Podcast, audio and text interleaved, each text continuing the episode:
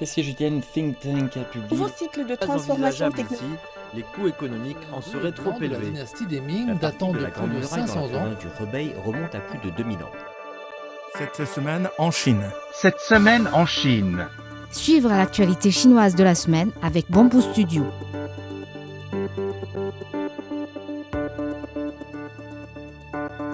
Les réserves de change de la Chine s'élevaient à 3115,1 milliards de dollars fin septembre contre 3160,1 milliards de dollars fin août, d'après des données publiées samedi par l'administration d'État d'échange. Le régulateur des devises du pays attribue cette baisse à l'impact combiné de la conversion des devises et des changements des prix des actifs. La valeur du commerce des services de la Chine a progressé de 8% en glissement annuel au cours des huit premiers mois de l'année, selon des données publiées mardi par le ministère du Commerce. La valeur totale du commerce s'est établie à 4 250 milliards de yuan, environ 590 milliards de dollars. D'après les mêmes données, les importations de services ont bondi de 22,5% en glissement annuel pour atteindre 2490 milliards de yuan, alors que les exportations de services ont diminué de 7,4% sur un an à 1670 milliards de yuan.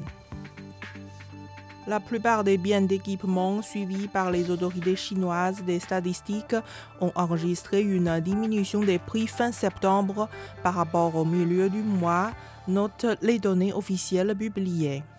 Sur les 50 moyennes de production importantes classées en 9 catégories, dont les tubes en acier sans soudure, l'essence, le charbon, les engrais et certains produits chimiques, 26 ont connu une diminution des prix pendant cette période, 23 ont vu leur prix augmenter et un resté stable, rapporte la source.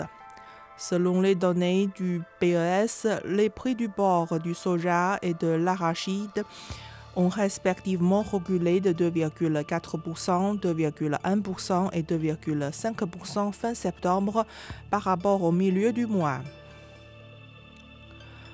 Le nombre de voyages de passagers via les réseaux du transport ferroviaire urbain de la Chine a bondi de 40% sur un an en septembre, d'après des données officielles. Selon le ministère des Transports, 2,5 milliards de voyages de passagers ont été effectués via les réseaux de transport ferroviaire urbain dans 55 villes le mois dernier. Le chiffre est supérieur à 25% par rapport au niveau mensuel moyen de 2019. De nouvelles lignes de transport ferroviaire urbain ont été ajoutées à l'échelle nationale en septembre portant à 299 le nombre total de lignes de transport, a précisé le ministère. Les ventes de véhicules en Chine ont augmenté de 9,5% en glissement annuel pour atteindre près de 2,86 millions d'unités en septembre, ont indiqué mercredi les données de l'Association chinoise des constructeurs automobiles. Ces données montrent également que la production et les ventes de véhicules à énergie nouvelle ont respectivement grimpé de 34% et de 38% au cours des trois premiers trimestres. Le fabricant chinois Xiaomi a organisé une cérémonie de lancement de son dernier modèle smartphone dans la capitale égyptienne Le Caire, a annoncé l'entreprise lundi dans un communiqué. Le smartphone officiellement en vente en Égypte à partir du même lundi est équipé d'un appareil photo de 50 mégapixels et d'un algorithme d'imagerie mis à jour, ce qui lui permet de saisir les moments du quotidien, tout comme des clichés de rue animés, commente le fabricant. Le volume de passagers à l'aéroport international d'Axing de Beijing a dépassé les 30 millions cette année, a déclaré mercredi l'aéroport. Dans la matinée, l'aéroport avait également traité environ 570 000 tonnes de marchandises et de courriers. À ce jour, 54 compagnies aériennes chinoises et internationales ont exploité un total de 202 itinéraires aériens au départ de l'aéroport de Daxing pour relier 185 destinations.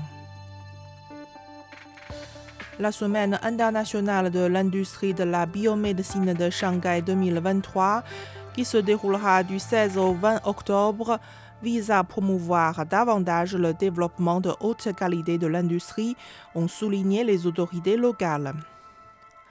La ville a développé le secteur de la biomédecine en tant qu'industrie clé depuis trois décennies, la production industrielle globale de la biomédecine étant passée de moins de 5 milliards de yuan, environ 700 millions de dollars, à près de 200 milliards de yuan aujourd'hui.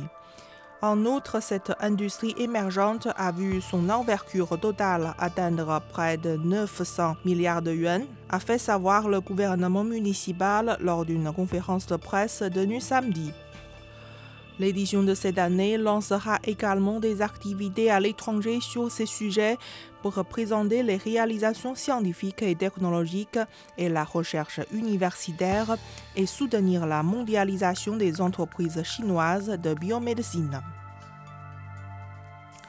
Un autobus de la marque chinoise Yutong a reçu une double récompense de Buzzword Europe à la fois de label d'excellence désigne pour l'élégance du modèle et de label d'excellence écologie pour le respect de l'environnement lors de l'exposition biennale à Bruxelles.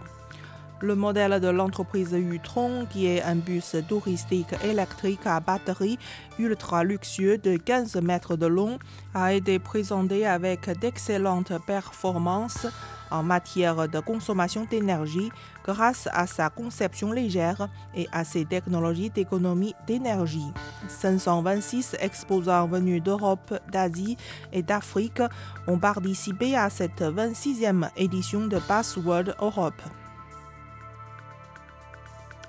Le panda géant femelle Xiangxiang, né au Japon, a rencontré le public pour la première fois dans la province chinoise du Sichuan.